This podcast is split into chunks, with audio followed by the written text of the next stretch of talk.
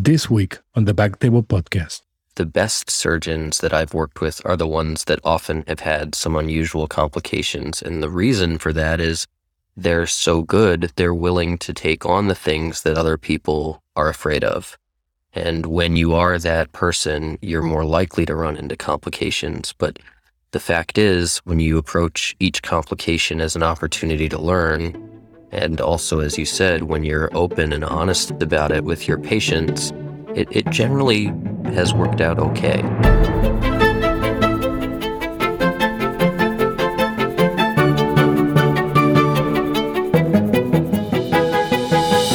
Hello, everyone, and welcome back to Backtable Urology podcast, your source for all things urology. You can find all previous episodes of our podcast on iTunes, Spotify, and at backtable.com. Now, a quick word from our sponsors. ReviveRx, providing urology specific sterile and non sterile combining services to the specialties of urology and fertility since 2016. They currently work with over 500 urologists in 36 states, servicing over 200,000 patients live. They pride themselves on service, quality, and innovation. Products like their ICI injections are lyophilized to provide temperature stability to allow for shipping, easy of travel, and fewer incidences of priapism compared to pre-mixed formulations. Products ReviveRx produces include HCG, FSH, Trimix, Trimix Gel, libido enhancement for men and women, hormone replacement, and over 80 unique urology specific compounds. All pharmaceuticals produced in our facility follow federal guidelines for sourcing, compounding, and dispensing. Find them online at reviverx.com. That's R E V I V E R X.com or call 888 689 2271. Orders may be faxed to 888 689 1620 or sent electronically to ReviveRx Houston. Now, back to the show. This is Jose Oche Silvas, your host this week. We are happy to have a guest this week, uh, Dr. Jordan Luskin. Dr. Luskin went to Georgetown Medical School, then completed urology residency there as well. Dr. Luskin has been practicing since 2015. After finishing residency, he worked uh, for almost four years uh, in a rural setting in Colorado.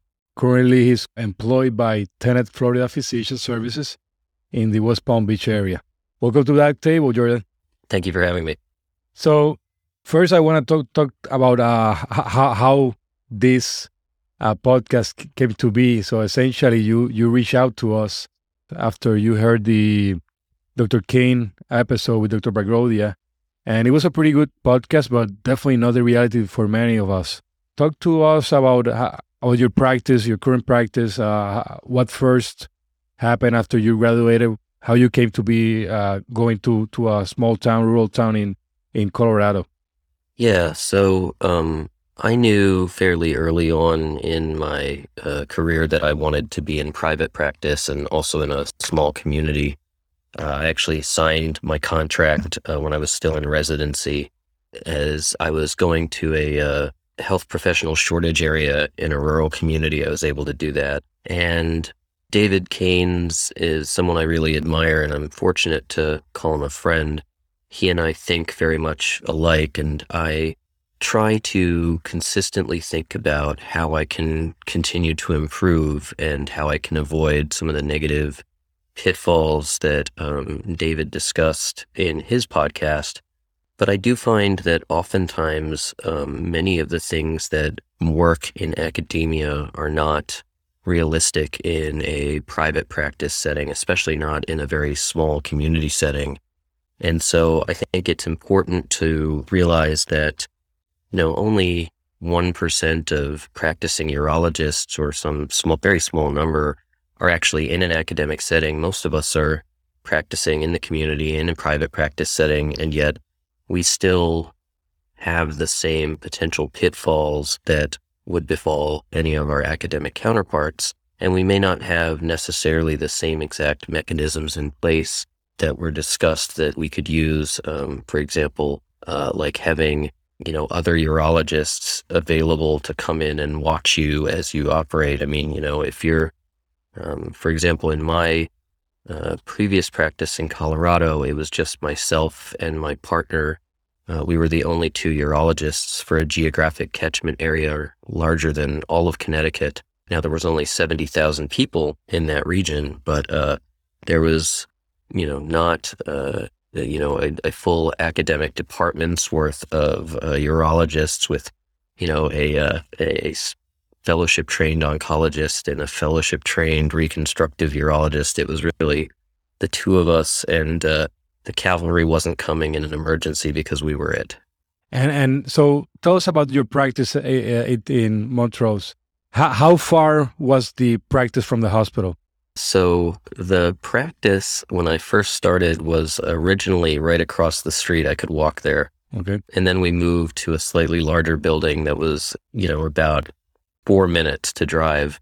The town uh, only has two streets with stoplights on it. So it took 12 minutes every single day to get from my door to my office. Uh, there's never any traffic, never any variance. And were you guys doing surgery the same day or different days? So we had two different block days. I had Thursdays and he had Mondays or Tuesdays. I believe it was Mondays. And your partner was doing big cases already when you joined, or? Yeah, that was one of the things that really, at the time when I was looking back in 2013, was really important. You know, the Da Vinci was still not so widespread throughout the community. At that point, you know, many smaller community hospitals didn't have a robot. And so when I was first looking at potential jobs and calling hospitals and speaking with um, HR personnel, you know, I was initially met with a lot of excitement about having oh, a urologist who is trained in robotic surgery. But then when I asked, oh, well, do you have a robot? The answer was oftentimes no. And I said, well, would you get one before I came? And usually the answer was, well, we'd get one in two or three years, maybe. And I was like, well, just having finished residency, there's no way I could take a two or three year long hiatus from robotic surgery and be expected to be proficient my former partner had joined the practice of a gentleman who started that uh, practice about 30 years earlier. And the two of them had been doing, uh, and my par- former partner was not uh, trained in robotics in residency. He and his partner would do uh, radical retropubic prostatectomies together as a team. And he said that for many years, it they'd kind of averaged about 50 to 60 a year and then one year it dropped from 60 down to 30, and then from 30 down to 15. Then the next year it was six. And that's when they realized that patients were leaving that area and going to a town that was about 150 miles away to have robotic surgery. And so my partner went to the hospital board and said, listen, you know, we can accept that we are no longer going to offer this procedure to our community or we can get a robot and I will learn how to do it. And so I gave him immense credit for being able to learn that technology and do so uh, not in the confines of a residency, but as a practicing urologist. And so uh, when I got there, they already had a robot, and uh, my partner was already doing robotic cases. So not only, you know, was I going someplace that had a robot, but being fresh out, I did have someone that, you know, could give me a little backup on the robot if I felt like I was in over my head. So that was very nice. And, and that's great. I'll, I'll, tell my story in terms. Of, right now, I work in a also community area, but it's, it's, it's near Orlando, in the outside of Orlando, and it, it's a new hospital. My partner actually was the one that started the the robotic program. They they bought the robot. He trained with with Dr. B. Patel uh, at Darwin Celebration, and he started the program. And, and and it was a struggle for him. I, I still had struggles, so he decided just to stop doing cases uh, because the the the mental aspect and the toll that he took, he, he, said it's not worth it. So so it's great that your partner was able to establish that practice because it, it's not easy, especially in a small town, uh, that most the hospital just want to say that they have it, but really the people might not be into it. Uh, so so when you started doing cases, uh, you felt that you have the, the, the back of your, I mean, at least your partner was somewhat near to, to help you in those cases. Right. You know, and so especially first starting out in um, my first year, you know, I was very careful about scheduling larger cases, robotic cases on days that I knew that my partner would be available. Um, you know, never when he was out of town or, you know, when there was any chance that if something happened. And then, you know, as time went on and I became more confident, um, you know, actually, as a matter of fact, when I first started, initially, uh, I did book him as my assistant just to kind of feel comfortable and you know kind of get my feet under myself and then as time went on transition to doing them um, with the first assist. And for someone that i mean let, let's say that your partner never did or, or never had the, the, the, the background never wanted to learn will you have joined that practice still or, or you were looking for people that can back you in that case i think i probably would have joined that practice still I, I you know had they had a robot, but that he was not, um, you know, or had they gotten me one, I think I would have. That may have been foolish of me, but I, I do think I probably would have done that. One thing that was very important to me when I was looking and ranking at residencies was did I feel that the graduating chiefs of that program were coming out able to operate independently, or did most of those residents need to go do a fellowship to feel comfortable operating on their own? And really, when I looked at all of the chief residents that I knew graduating from Georgetown, having been a medical student there, every one of them that I knew was really um, comfortable and able to operate, you know, as soon as they finished. No, and definitely. I mean, one thing is being able to do it right there in the in the setting that you have attendings next door, but another thing is doing the same thing without nobody, just on your own, and and, de- sure. and definitely when I first started, uh, I wasn't robotic training in that sense, so I was doing open cases. And even though the same day that I did surgery, I had no one next, I mean, no urologist in the OR, but in the building across the, the, the, the, the hospital, there were two other urologists who I respect very much, who I had to call them twice, one for a perk and another for a kidney, and, and, and, and they were there. So definitely that, that, that was good. I don't have that here uh, right now because my other my partner he he stopped doing the, the robotic cases. So right now we just we said no more, and we're sending it to other to the uro oncology guys. So, but but that that decision making eh, or, or just st- not serving a community, for example, people in, in my area that have the the a kidney mass, renal mass, then they need to drive 40, 45 minutes someplace else to get the treatment. But it's a, a decision between them or, or my mental health. So I prefer just to sleep better at night. And so. Yeah. And, yeah. and I will say that despite being the only two urologists uh, in that area, we didn't just do everything. My partner, for many years, did. And um, I remember very clearly that we had a uh, an open cystectomy that he did with a uh, with a neobladder actually, and the case went just fine, not a problem at all. But the patient, unbeknownst to us, was a um, was a pretty severe alcoholic, and went into DTS post op day one and ripped out all of his tubes. And we had we don't have IR at all, so you know his kidneys started to shut down we couldn't get him perked.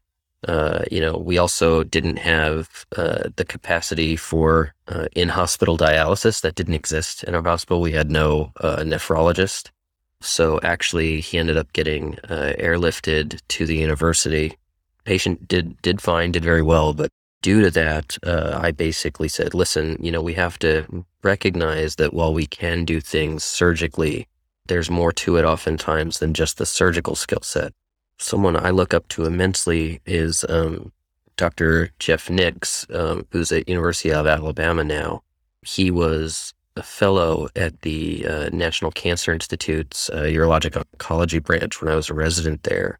And uh, Jeff is a great guy, and he knew that I was very much looking at a small community, and he had grown up in a small town. And he would tell me that, you know, listen, despite not wanting to do some of these big cases, you're going to run into these small town people who are going to say, well, if you don't do it, I'm not going to have it done. And so I'm just going to, I'm just going to die then instead rather than leave my small community. And he was right. Um, you know, there were patients who would say that sort of thing. And what I've come to appreciate over time is that patients often couch that in a sense of I trust you so much that I want you to do the surgery regardless of the consequences. But what I've come to realize is that really, if you trust me as your physician, then you need to trust me when I say it's not right for me to do this surgery. That if I wouldn't do this to my family member, I certainly wouldn't do this to you as a patient. And if I'm recommending that you go someplace else, it's genuinely in your best interest.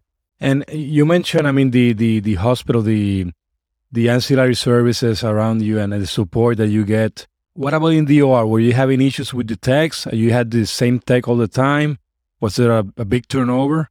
Because right now, for example, in where I'm at, there's a lot of turnover, and, and that's an issue because you, you, don't if you don't trust your team, it's gonna be a, a, a very long day. Yeah, and you know, when I was in Colorado, we had a lot of stability in the OR staff, um, and especially with our first assist um, pretty reliably being a specific person.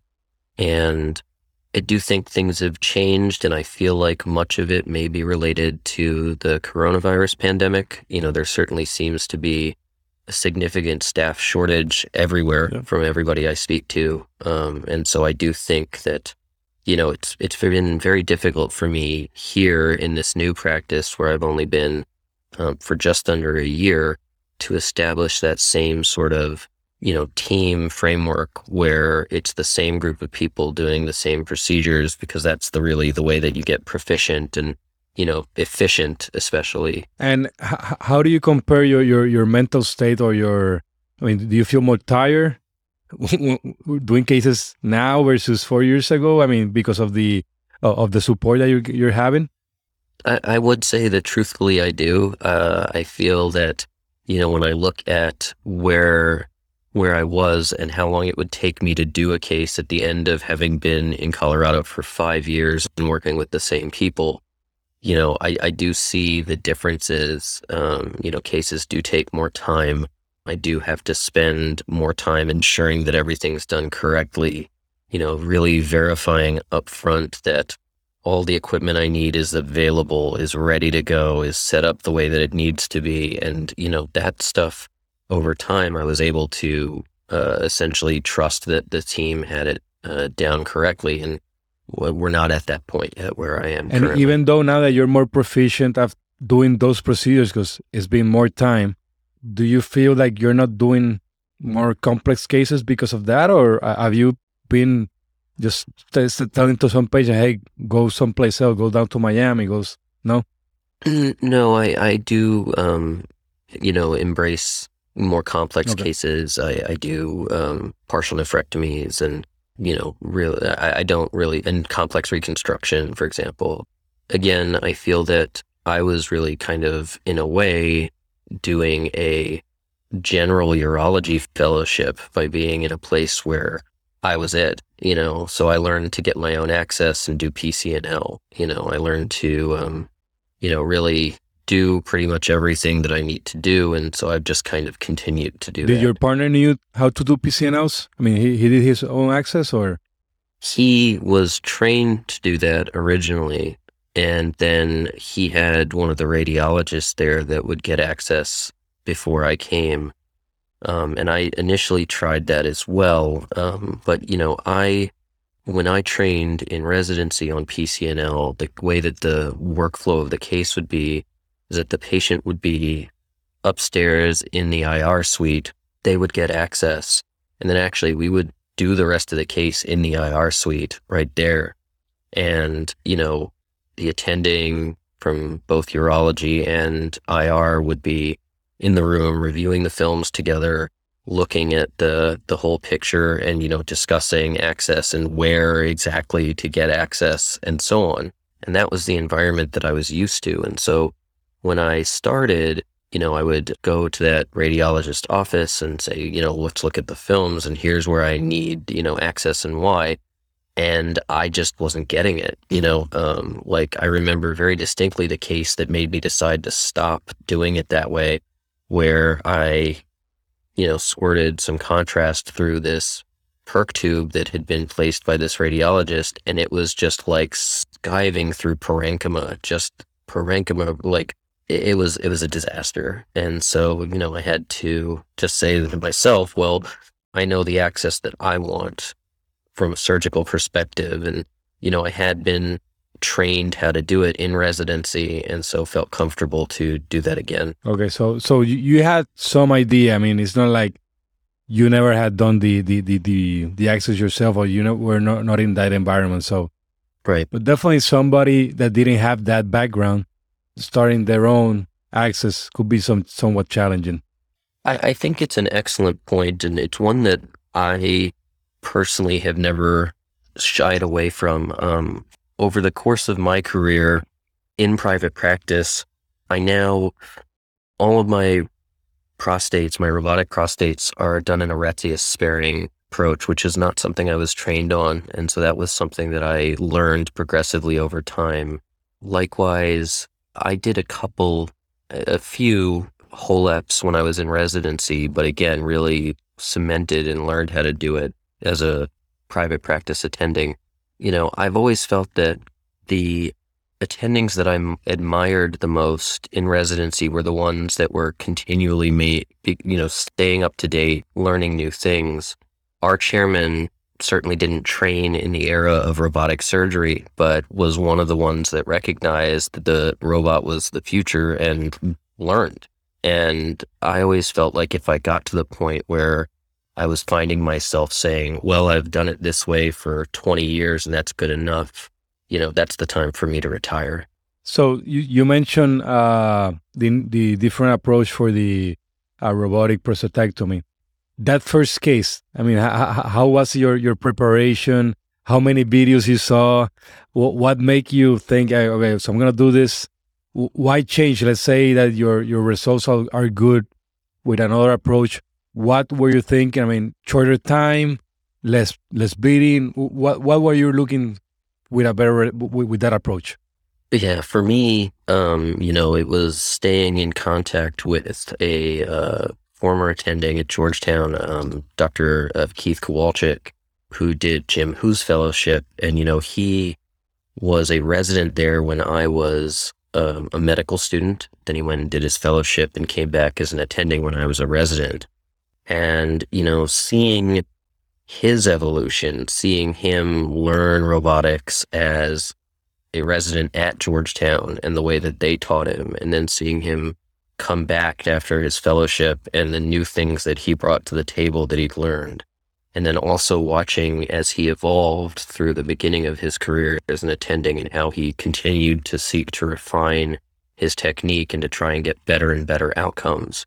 You know, that's what really motivated me. And so what I was seeing was the improvements that were being offered by the Retzius sparing approach in terms of early continence, um, in terms of potentially some of the undiscussed complications of prostatectomy that we really don't focus on, like penile shortening and Peyronie's disease.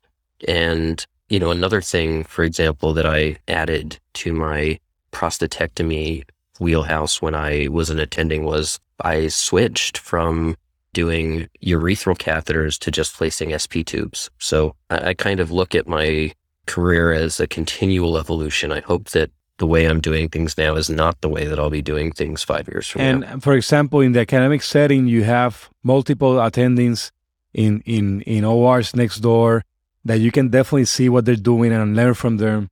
You don't have that. It's it's mainly uh, how, how do you continue talking? Just phone calls, video video conference.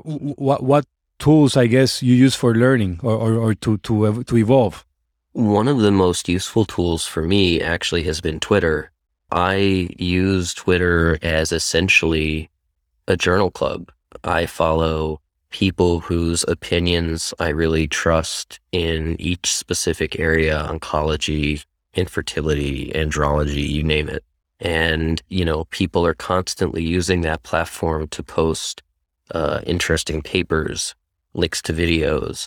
Um, you know, also when I go to conferences, also seeking out, you know, people who are doing new things and displaying their videos. So I do think that it's probably easier now to learn new things without having other doctors immediately around you. Cause especially comparing endoscopic and you know, laparoscopic robotic cases, seeing the video is the same ultimately as mostly being in the room. And and for example, when you started doing the the the different approach, troubleshooting. I mean, what do you do in that setting? Do you go back to your old way or? Yes. So that was the other thing was the confidence in knowing that if I got to a point where I couldn't continue to progress, I could go back to what I was comfortable with. And I you know, and for example, I've also done, started doing way more retroperitoneal partial nephrectomy. And again, I feel that, you know, if things get out of hand, I, I do still have transperitoneal to fall back on. And also, what I think may be a little unique to my time of training, maybe not, uh, is I do feel like I came out at a time where I had excellent open experience in addition to laparoscopic and robotic experience. So I do feel comfortable opening if I need to. You know, I know that there has been kind of a discussion at large um, in the academic community of our residents getting enough open cases now. And that's kind of a funny discussion to hear. But I feel for me, you know, I did have the confidence that, hey, if I feel like I'm not progressing, I have other tools that I can fall back on to to complete the case. And what about when you're preparing yourself for for a full OR day? Is timing an issue for you? For example, I mean, do you say yourself, I'm gonna, I, I have to do this case in two hours, two and a half hours? If for some reason you struggle and it takes longer, does that change the rest of your day? It it depends. You know, I think that timing in the OR is one of the hardest things to learn. Um, it's certainly not something you learn in residency, and it's something that I think you only gain with the experience of being in that particular setting, you know, I would say that I knew very well exactly how many cases and what types of cases I could fit into a full day in the OR at my old hospital.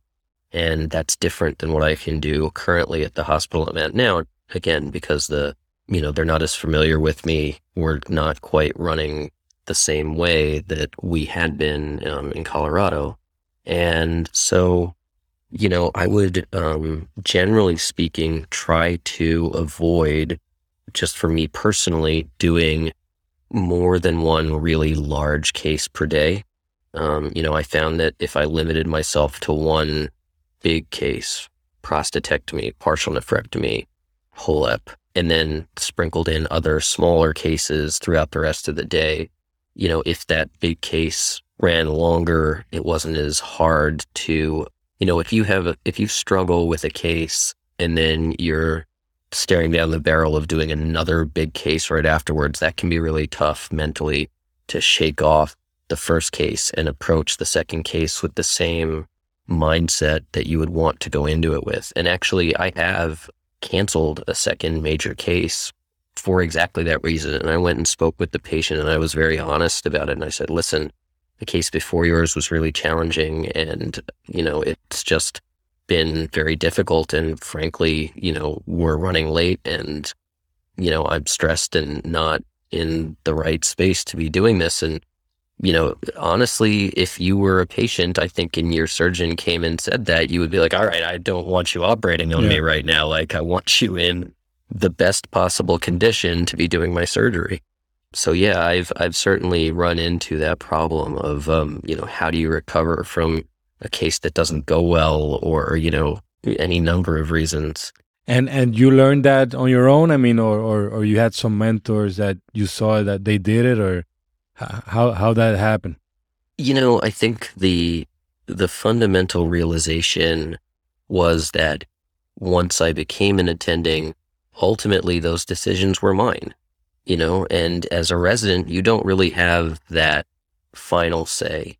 Um, and you know that whatever the cases are, you're going to just be there until they're finished. And don't get me wrong, that's still very much how I practiced. I'm not claiming that I routinely cancel things, but I, I do think that there have been times when that was the right and appropriate decision. You know, there have been other times when cases have gone longer than anticipated. And, you know, you can just tell at the end of it, I'm okay, I'm going to keep going. And, you know, it's not a problem. But the nice thing is, once you're finally out and in private practice, that decision is yours. No, definitely. Like, like you mentioned, I mean, and also if you, the team in the OR, you don't, you don't, you don't trust them. Again, in that case, you had a bad case because and you, you always try to to blame somebody else when, when the case doesn't go the way uh, you expect. If it's not easy, it's either the the bad anatomy of the patient. Th- th- that's that's what you tend to do.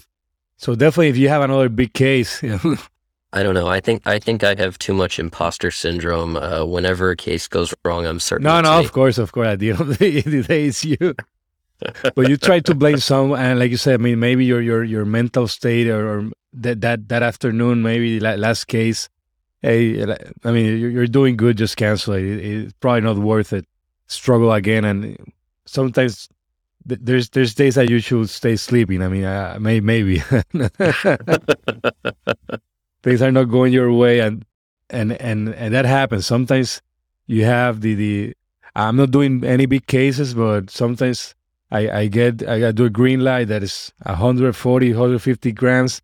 It bled like there's no tomorrow, and then you do another case that it was bad also, and, and it just continues, and and that negativity negativity just continues goes on throughout the day. Right. What I've found is the struggle for me now is also I find that I struggle with ureteroscopy, not with doing the case from a technical standpoint, but the mind numbingness of sitting there for an hour, an hour and a half, you know, no matter how much I try to be ergonomic, it's not perfect. And so, you know, it just gets uncomfortable and you just want it to be done, you know, and um, I certainly know that that happens in cases yeah. like Greenlight or, or HoLEPs, like when I have a nice, beautiful enucleation and the adenoma is sitting there, but it's so dense and it just doesn't want to morcellate. and you're chasing it all over the bladder for, you know, it feels like forever. And you're just like, I just want this to be over. Funny um, you mentioned that ureteroscopy. I used to do a lot of big ureteroscopy for big stones. Now I'm just doing PCNLs for those. And, and it is a faster case, but, you know, unfortunately, the patient stays longer in the hospital, but you know, it, it is quicker for me and, and, and I feel better. Uh, I'm not there hour and a half. Yeah. Almost two hours just blasting, blasting away. Like I said, my, my, my arm gets fatigued. My, my, my butt starts being numb, just in the same, I, I stand up, I stand, sit down again. And, and, and it's just, and, and, you're doing the same thing. It's not like in a prostate, you multiple steps. You just do it the same thing over and over. Uh, and and I just said, okay, right. more PCNLs, and I like doing PCNL. So I, I love PCNL. It's one of my favorite cases. And um, once I um, also started adding mini PCNL to my toolkit, now my threshold of what types of stones I'll offer PCNL to has become much smaller. Um, you know, and my mini PCNLs are almost invariably outpatient and go home with a tiny little incision and some dermabond and you know um, so that's a really satisfying way to deal with those stones. So that's my next project. I, I need to start doing the, yeah. the, the, mini perks at least for the l- lower calyx. Absolutely. They haven't bought the, the the the instrumentation. Storz came in they show me everything. Let me ask you a question for the it's only laser i mean only the laser fits through the through through that sheath no, there actually is a, a trilogy probe that will fit through the one. sheath oh, as well. Okay, okay. So we have the trilogy. So mm-hmm. it does not also have the pneumatic aspect. It's simply the the oh, ultrasound okay. portion only. But yes, you can you can use a probe and not just a laser. Although I find that you know with the access and the better maneuverability and all the advantages you get with mini PCNL, and especially with new, you know, we have a Moses laser, and you know, with a 365 Moses laser, you can make short work of most things. What are your indications? I know, I know we changed the topic. What, what are your indicators for the mini perk? Honestly, I've started to consider mini perks for really uh, anything around one and a half centimeters um, and up. Um, you know, I feel like I can still make short work of any stone ureteroscopically that's a centimeter or less, no problem. You know, if uh, looking at your CT, the stone has a lot of really dense areas by Hounsfield units, uh, and it's in that one to one and a half range, that's when I'm going to start really looking at the density and trying to get a sense of like, is this a stone that's going to be challenging to fragment? You know, and also things like position, patient body habitus, you know, and then also, you know, I, I will be honest with patients and say, listen, you know, this this may require a second look, you know, if it's a larger stone and, you know, it doesn't fragment well and would that be okay? Or do you want me to guarantee you that I can do this in one go? In which case we need to talk about mini perk. How many urologists are currently in your hospital? Currently, we have really five that are actually doing anything. There are a couple others with privileges that okay. don't really do any cases there except for extremely rarely. And what about your re- relationship with the hospital? I mean, with hospital administration in terms of buying stuff, setting you up for, for success with, with the right personnel. How, how's that going? That that has been more of a challenge in this setting compared to where I was. What I'm encountering, and this is the difference, the hospital that I was at was in Colorado was privately owned, independent. And so it was very much still run by the physicians on the medical board, on the hospital board this is a corporate hospital. And so there has been some more sense of, well, we don't want to purchase anything until you can demonstrate that you're going to be doing enough to justify the costs. But the problem is you can't demonstrate you're going to do the cases without the equipment, and it becomes this catch twenty two. Exactly, and that's what's happening with me with with the with the perks, with the mini perk. They said, well, I can lend, lend it once, but then what about the, the second one, the third one? I mean, because I'm not doing mini perks every time. I'm mainly gonna do a regular perk, multiple stones in the kidney. Right. So, so yeah, it is a struggle. But but it's funny that you mentioned the stability. Uh, how's I mean, uh, here in Orlando, the stability is, is just a lot of turnover. Are you are you seeing the same thing over in West Palm? We are. Yes, and and again, I I do think that we're unfortunately in.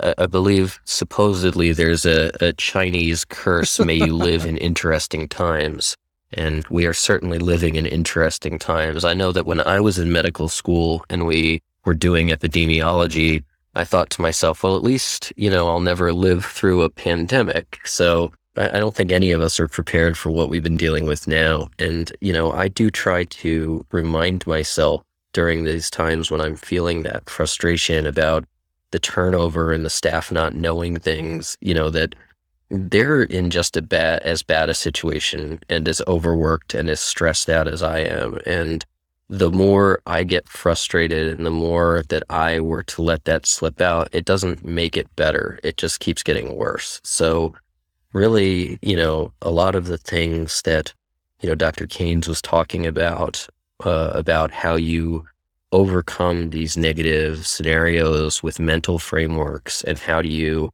you know, reframe the situation and enter into it with a positive mindset has been really helpful. Speaking of, you know, you'd asked about how do I learn new things? Twitter was helpful, but, you know, podcasts like BackTable, like Operate with Zen mm-hmm. by Phil Pierorazio, you know, these are really useful tools that have helped me to become a better surgeon. Definitely, definitely. I mean, uh, sometimes you, you see that you I, I, do a lot of short cases, but like I you said, sometimes I'm there. I, I go do a big big prostate doing a green light hour hour and a half, two hours. I usually is half, half an hour, forty five minutes, and then you have eight more cases. You have until three to do uh, with a with a better team. Then after three, you get the other people that probably they, they don't have the maybe the the the the interest to to to just knowledge or, or get into urology and and, and have more uh, a deep uh, in-depth knowledge of, of the procedure but anyway and then it, it becomes a struggle or, or a, a, run against time and then you start uh, telling anesthesia, "Hey, move faster, move faster," and, and, definitely it, it, changes the mood. But like you said, I mean, I'm just taking deep breath and just sitting there and, and just you know whatever. Uh, whenever whenever I, it's over, it's over. And and I don't know if this has been your experience, but in my experience lately, you know, with the high staff turnovers, with with people that don't have the familiarity with urology, what I have found is that those people that aren't familiar with it do really want to learn about it. And if you take the time to teach them, then the next time you run into that group, you know, on, you know, if you're talking about the late crew or the call crew or whomever, you know, they remember and they're interested and, you know, it does, it does keep getting better. So I do try to make sure to take the time to kind of at least teach them something. And, and, and you're absolutely right. The problem, I mean, the one that I'm facing is that being for you in the same place and you see you continue seeing to see a turnover and say, well, when is it gonna end the teaching? Because you teach them, they go to another hospital, and then you're back right. to square back in two or three months, and you know it, it, it, gets frustrating in that sense. But I guess you know it, it is the times where we're living, and it's a matter of just saying, hey, it's gonna be the way it is. Uh, it's not like residency we had the same take that she had been there 20, 25 years. Uh, back when I was in the hospital in Puerto Rico, again, same tech. She's been there 30 years, and and she handed me stuff without me thinking or thinking that I even needed it. She already had the instrument that I needed. And yeah, I, I remember techs in residency that I didn't realize the extent to which they were actually really making the case so yeah. much easier. You know, the techs that knew every step of the procedure and that were retracting and, you know, doing things that, you know, if you didn't think about it and didn't know that they were doing it when you got out into practice on your own, you were like, why doesn't it look like it does when I'm in, you know, when I was in residency? And then the other problem that I have, the, the good ones, then they want to do something else. They go to, to anesthesia school. I mean, or, or they, they go to some CRNA they they because they're good. So so really, I understand what they want to do something else, and then you get stuck with the ones that are just there. And and I've found that problem especially to be a lot more challenging in the clinic. You know what I've found is that the best medical assistants that I've worked with are the ones that are driven to learn and to do better and to gain knowledge. And those are the ones that don't want to remain medical assistants forever. They're all going to go on to do something else. APP, something else, yeah. Exactly. So, so yeah, you know, the best ones to work with, you have to realize are going to be temporary because if they're good, they are going to want to continue to improve and expand their skill sets. And that's the, I mean, you're, you're also employed like me, but in practice, you just pay them more and they will continue to, and you train them to do like sort of an APP, but they're with you there all the time. They trust you, you trust them, and and it is a problem in this employee system that they just leave because the, the the the employer will say, "Hey, this is what we pay for MAs. That's it. We don't pay more." Right. Well, you know, and it is funny. You did say, you know, in our first practice, in my first practice, we did run into that issue where we had excellent MAs and we kept increasing their pay. But the fact is that at a certain point, a role for a two man urology practice, I mean, we were running on very tight margins and we couldn't keep doing it year after year yeah, after year. And now, I mean, at some point, you're going to get an APP, they're going to see patients under your name and you're going to get some money out of it as well. But yeah, it is a balance uh, between that, that feeling good or, or knowing that they're going to do a lot for you uh, just something simple as asking the patient why they're there and, letting you know the patient is here, he's doing better. That's it. So you go in, yeah, Mister Whatever. I heard that you're good. That's it. Quick visit, and, and they they did all the interview for you versus somebody that's just there gonna get the vitals and that's it. And then you have to go in and do everything, even if the patient is mad or or, or still having some discomfort after the interview did. It's been a four weeks, still so, some dysuria you, you get all of it. A good MA will absorb part of that. Yeah, you know, and that was another aspect of my first practice that actually I think was really valuable was that we had no RNs, we had no APPs. And so when there were issues with anything, those phone calls and those messages came directly to me or my partner. And I think that at first, that if you're brand new and you've been in an academic setting, I don't think you truly appreciate exactly what the patients are going through because you're shielded from it. There's a layer of protection between you and the patient, between RNs, APPs, you know, and heck, you know, most of the time as a resident, you're spending all your days in the OR. You're rarely seeing those patients in follow up. So it was very eye opening to see what a real recovery time and recovery experience was like for all of these procedures that I took for granted. Exactly. And that's how you establish when you're going to see those patients, or, or you start telling them, hey, don't worry, this, this is what you're going to expect. It's going to be normal. If you do better, then good stuff. But usually it's going to be this long. And, and, and every time you continue to evolve, how you see the patients the post-operatively. And, and that was one piece of advice that I was given I believe my chairman said this to me when we were talking about finishing up and going into clinic and how do you know when to see patients back? And he said, you know, when you start, see them back more often than you think you should. You know, see them at a week and at two weeks and at three, like, because when you're first starting, you've got nothing but time. Your clinic is empty. And that's how you start to learn, you know, what's normal. How are things going? How are they supposed to be going? I mean, I'll tell you, it was almost shocking to me the amount of bruising and edema that I was seeing after hydrocelectomies. Eh, eh, you know, at first I was like, I must have done something wrong. Yeah, definitely. You know? For that, those hydrocele said, eh, "Hey, it's gonna get worse. Don't don't worry. yes, don't worry. You're gonna think that I you're gonna think that that I did something wrong. So don't worry. I'm gonna see you in a month, three Absolutely. to four weeks.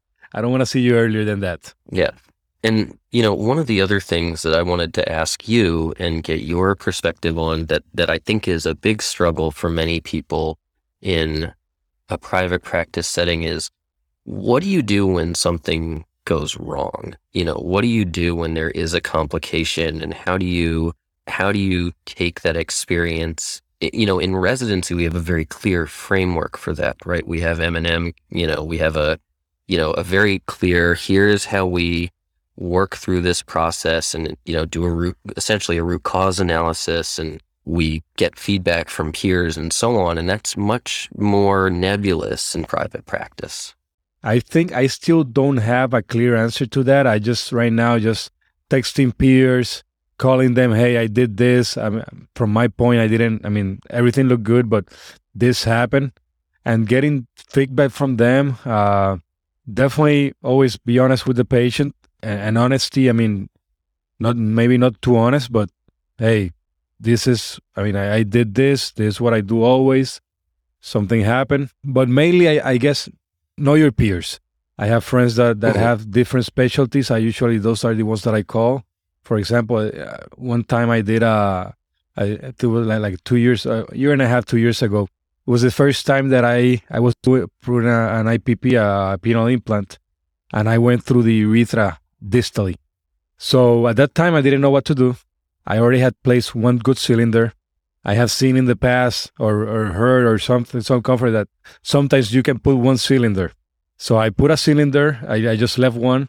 I left a Foley because it was distally and it, I did a cystoscope. I didn't saw the hole. I mean, I, I, I saw, I saw my, my Metzenbaum coming out through the urethra, through the meatus. So I know there was a puncture, but I didn't suture or anything. I just left a Foley and then took it out. I told the patient, hey, and the patient had uh, a little bit of fibrosis. So I say, hey, you have fibrosis, did happen.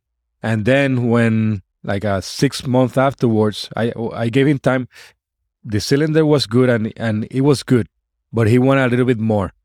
So then I talked to a, a, a and actually that night I called uh, the our reconstructive urologist from the group, and then like six months after, I went with the with him with Dr. Brady, and we did the the full implant. Uh, so I at least I got feedback. Uh, I felt how that area of scar tissue felt was able to replace the the cylinder, and we we put another implant. He was the one that built, but I was there. I, I learned from that process. So so I think that's the important part, le- learning from it. If you don't have, you don't have. Uh, uh, I agree. If you don't learn anything, then that that's a, that's a problem, and and it's gonna happen. It might happen again. Absolutely. Right. And, you know, I think that the old saying that the only surgeons that don't have complications are the ones that don't operate is very true. I think that the best surgeons that I've worked with are the ones that often have had some unusual complications. And the reason for that is they're so good, they're willing to take on the things that other people are afraid of. And when you are that person, you're more likely to run into complications. But the fact is, when you approach each complication as an opportunity to learn, and also, as you said, when you're open and honest about it with your patients, it, it generally has worked out okay. Yeah, uh, I remember th- this. It was in, back in Puerto Rico. I did a partial nephrectomy. It was my first case in the morning. Then uh, the patient was in recovery, and I, I, I always left a, a, a drainage, and that drainage just continued to drip blood, blood, blood. The patient had a condition. He he, he had a, a low platelets, but I, when I went to surgery, he had like 90. So he would continue to drop some hemoglobin uh, started being getting tachycardic. So the decision was do transfusion. Hopefully, it, it stops doing uh, uh, fresh flows, frozen platelets, doing, and hopefully it will stop. But I talked to the hospital and well, where I did surgery, even though it was in in the in San Juan in metropolitan area, they didn't have a blood bank. So then the decision was, I mean, well, I need to take in this patient again. I told him, hey, if I go in, I might have to take out the kidney. And essentially, what the patient, I, I, I called the other urologist that was, hey, are you around just in case? Because I was scared. It's the first time I'm on my, on my own. So I took the patient in and I couldn't stop the bleeding. It was just from the serosal tissue. And, and I tried FloSeal, I tried many stuff, and it just continued a little bit of oozing, nothing major. I, it wasn't like a big artery or anything like that, but still, the patient just continued tachycardic. There was no blood, so I just ended up taking the, the, the kidney out. I still talk to him. I, have been four years in Orlando. We still text, so you know. Good. Yeah. It is what it is. Uh, uh it was unfortunate, but it had to be done. Yeah. And again, I, I don't know what happened. They just, yeah.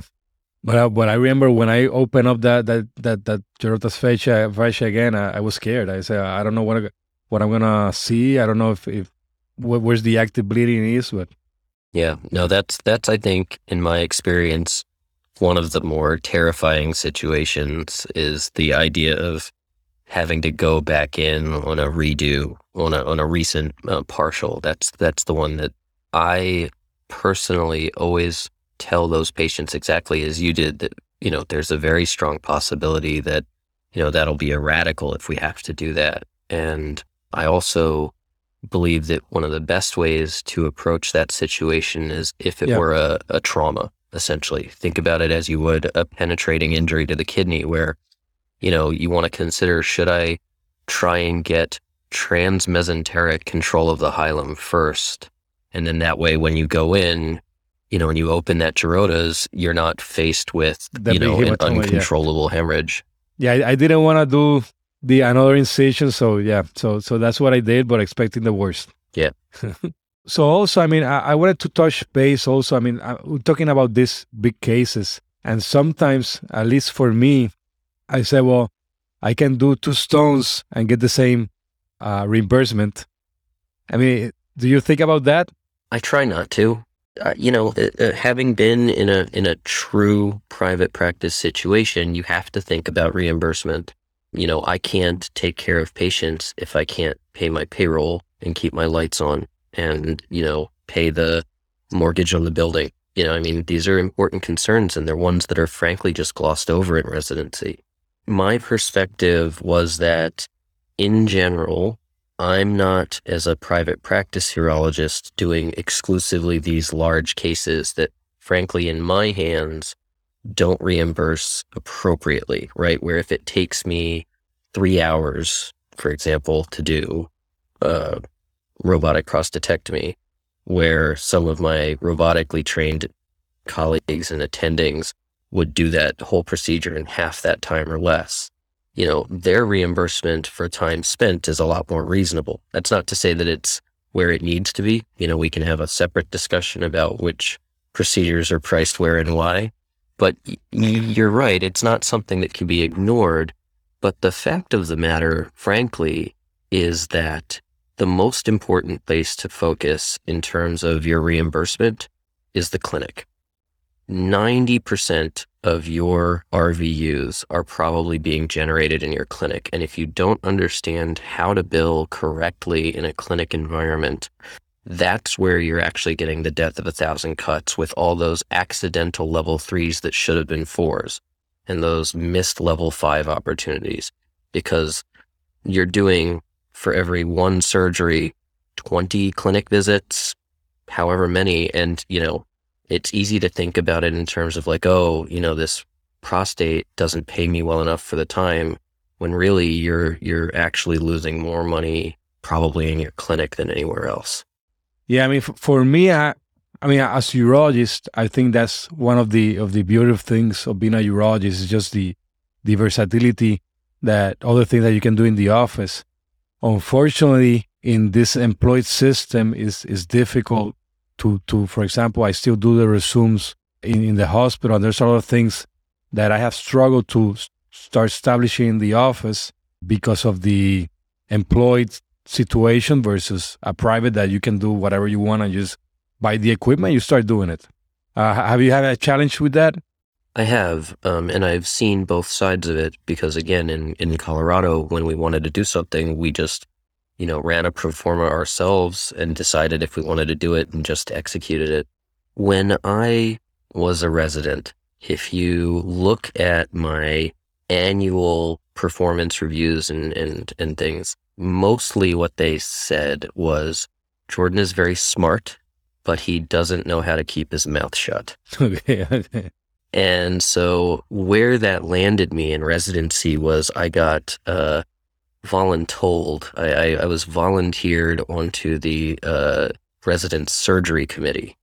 And um, it was really an eye opening experience to see how administration worked in a large academic hospital. And what I came to realize from it that has served me very well is that if you can make your goals align with the goals of the hospital or the employer, then you can get this stuff to happen. And so, where I've succeeded now as an employed physician in bringing things into the clinic has been by demonstrating that, look, if we can do it this way, we can increase our profitability. We can improve the patient experience. So the patient satisfaction scores are higher and everybody can win in this circumstance, right? That we can do something where, you know, we're not sacrificing the, you know, the employer doesn't feel like they're compromising on reimbursement. As a matter of fact, they're probably doing significantly better by bringing procedures into the office. And patient satisfaction is much higher because there's not the trip to the OR. There's not all of the the things that go along with it, the the time off of work, the preoperative testing and clearance, all of the you know, and plus with the rise of high deductible plans, you know, this is often a more affordable option for many patients as well. And then my own satisfaction of not having turnover. to, you know, deal with the paperwork and so on and turnover precisely.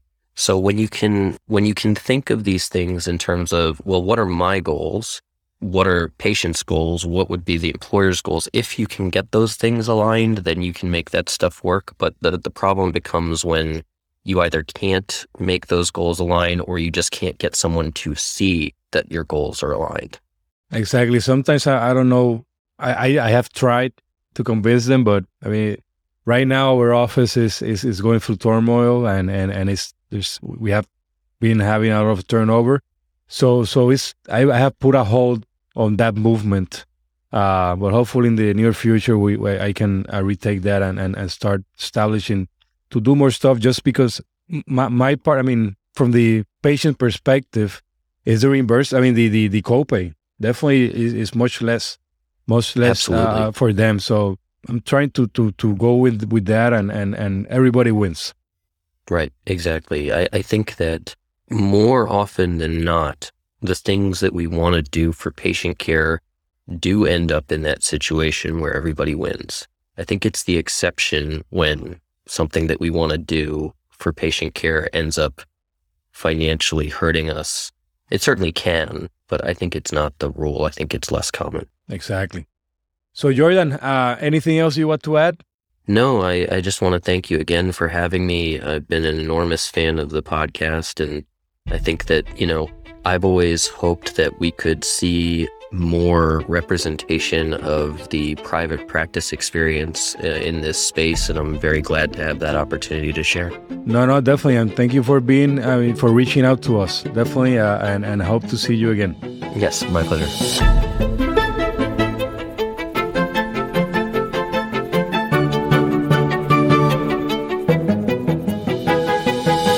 Thank you so much for listening. If you haven't already, make sure to subscribe, rate the podcast five stars, and share with a friend. If you have any questions or comments, DM us at underscore backtable on Instagram, LinkedIn, or Twitter. BackTable is hosted by Aditya Bagrodia and Jose Silva. Our audio team lead is Kieran Gannon, with support from Caleb Hodson, Josh McWhirter, and Ness Smith Savadoff. Design and digital marketing led by Brian Schmitz, with support from Ishad Sangwan and Vedavi Patwardhan. Social media and PR by Chi Ding. Thanks again for listening and see you next week.